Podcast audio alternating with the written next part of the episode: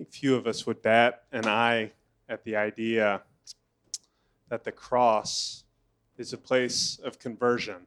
For a lot of us, it might have been the place where we had our life changed, where we powerfully met Jesus by standing at the foot of his cross. We sing songs about it, we read scripture confirming that we've had our debts paid by what was done for us on the cross.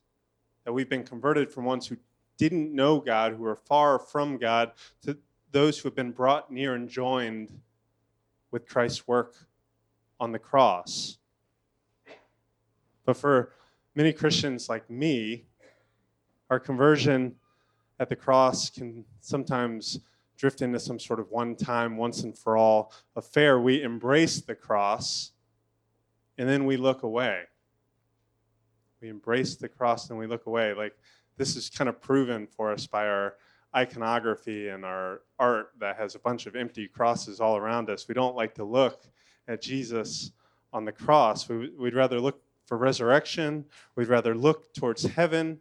Maybe even we'll reavert our gazes back to ourselves, to earth, to our responsibilities, our hopes, our dreams, our fears, our ideas about how things work and who's in charge. But we still call this a conversion.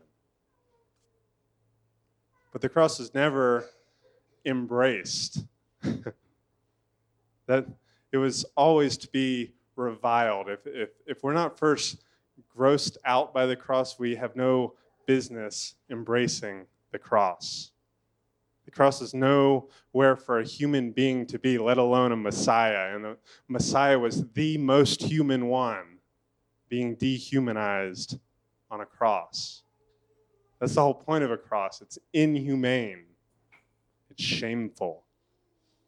There was, in, in by the second century in Rome, there was uh, graffiti that we still have access to, and it had a picture of how inhumane this. And the inscription says, This is Alexamenos worshiping his God because, of course, no God worth being called God could be on a cross. It was to be mocked. The cross is foolishness. And man, do we have the luxury of looking beyond or looking away from the cross? We've, we've become so accustomed that we've maybe forgotten the shame and the snarl of the cross.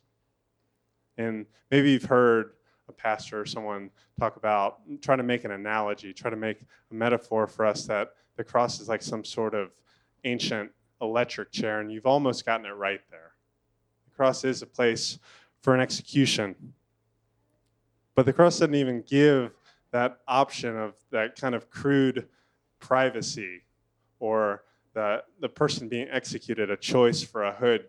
The cross, the whole purpose is to be seen, serve as a warning. The whole point of the cross is to publicly dis- expose and demean, to bully and dehumanize, to intimidate and humiliate. If, you, if, you want, if you want more on this, read back through the scriptures and always pay attention to Jesus' face in the scripture. Because the face often bears our deepest shame and humiliation, and the face was exactly where Jesus was most demeaned, either spitting in his face, pulling his beard. The, the face was accented especially in, the, in our call to worship from Isaiah the end of 52 says of the suffering servant of this story. Just as there were many who were appalled at him, his appearance was so disfigured beyond that of any human being. His form was so marred from human likeness. And then it goes on in the next chapter. He had no beauty or majesty to attract him to us, nothing in his appearance that we should desire him. He was despised and rejected by mankind, a man of suffering and familiar with pain, like one from whom people hide their faces. He was despised. We held him in low esteem. We look away at Jesus, even as he was lifted up for all to see, even as he was a victim of sin's efforts to make the image of God into a heap of death, we look away. When it comes to that, I think of that God awful scene from a few years back in Wyoming when a passerby found an abused body of a man named Matthew Shepard who had been beaten, drugged, exposed to near freezing temperatures, and tied to a fence. The cyclists that passed by who found him thought that he was a scarecrow, certainly, certainly no human being. This is the cross shape of our Savior. There's no romance here, no sentimentality.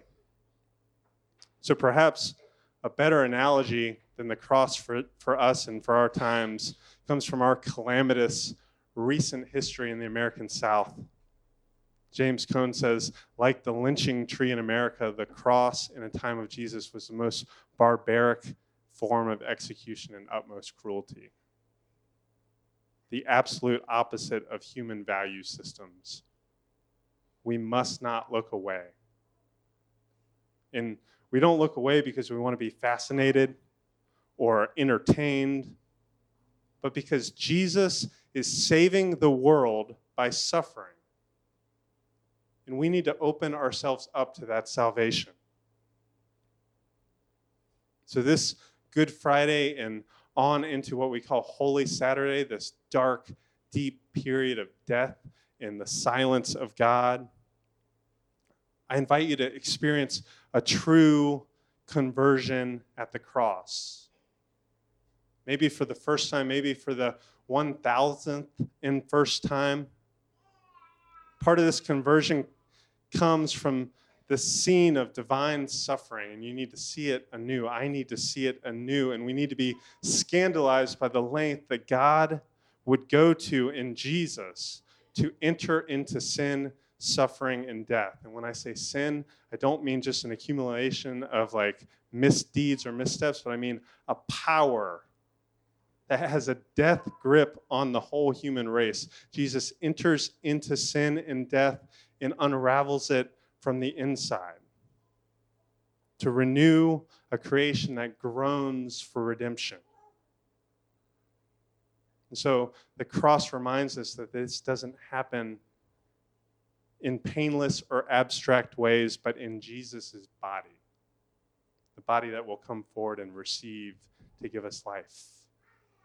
That the truest human who ever existed was dehumanized in such a way that should completely reconfigure the categories that we have for what matters and how the kingdom of God works, where the kingdom of God is breaking in, and through whom that will happen.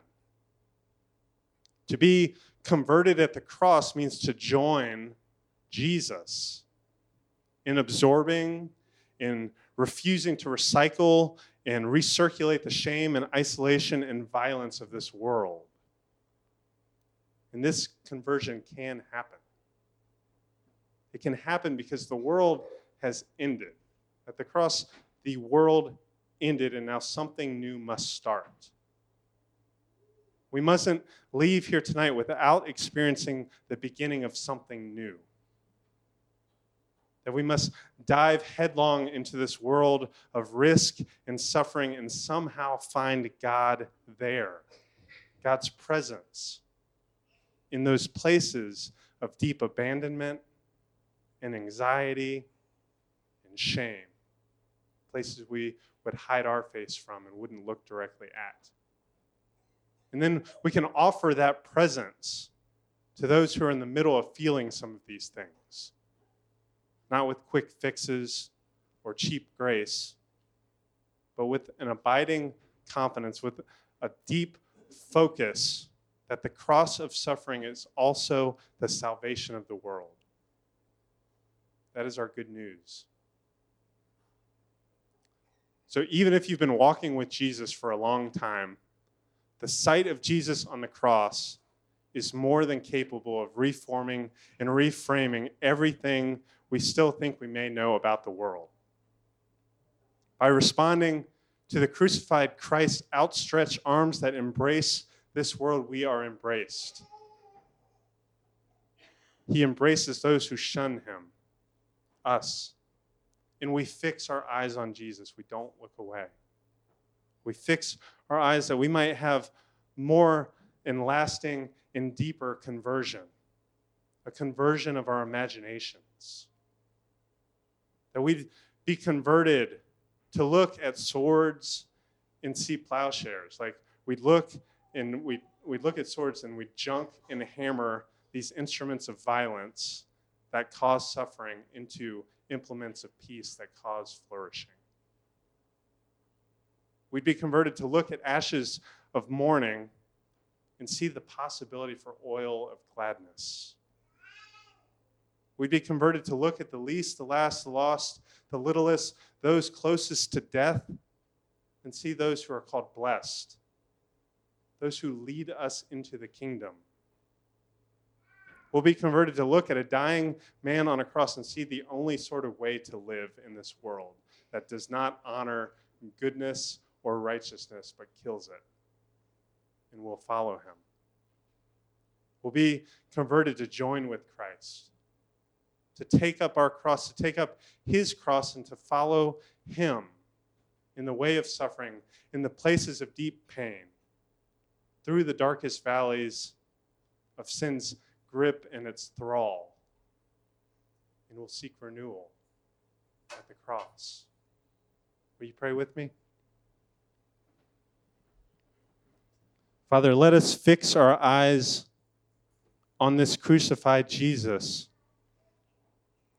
who authors something new, who perfects some kind of new faith, some kind of conversion for us at the cross.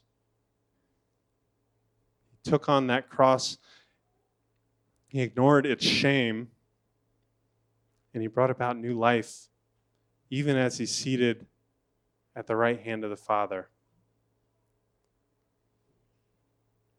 We pray that our imaginations might be renewed, that our hearts might be open, that our hands and our eyes and our ears might perceive and get to work with you in this world that you so loved.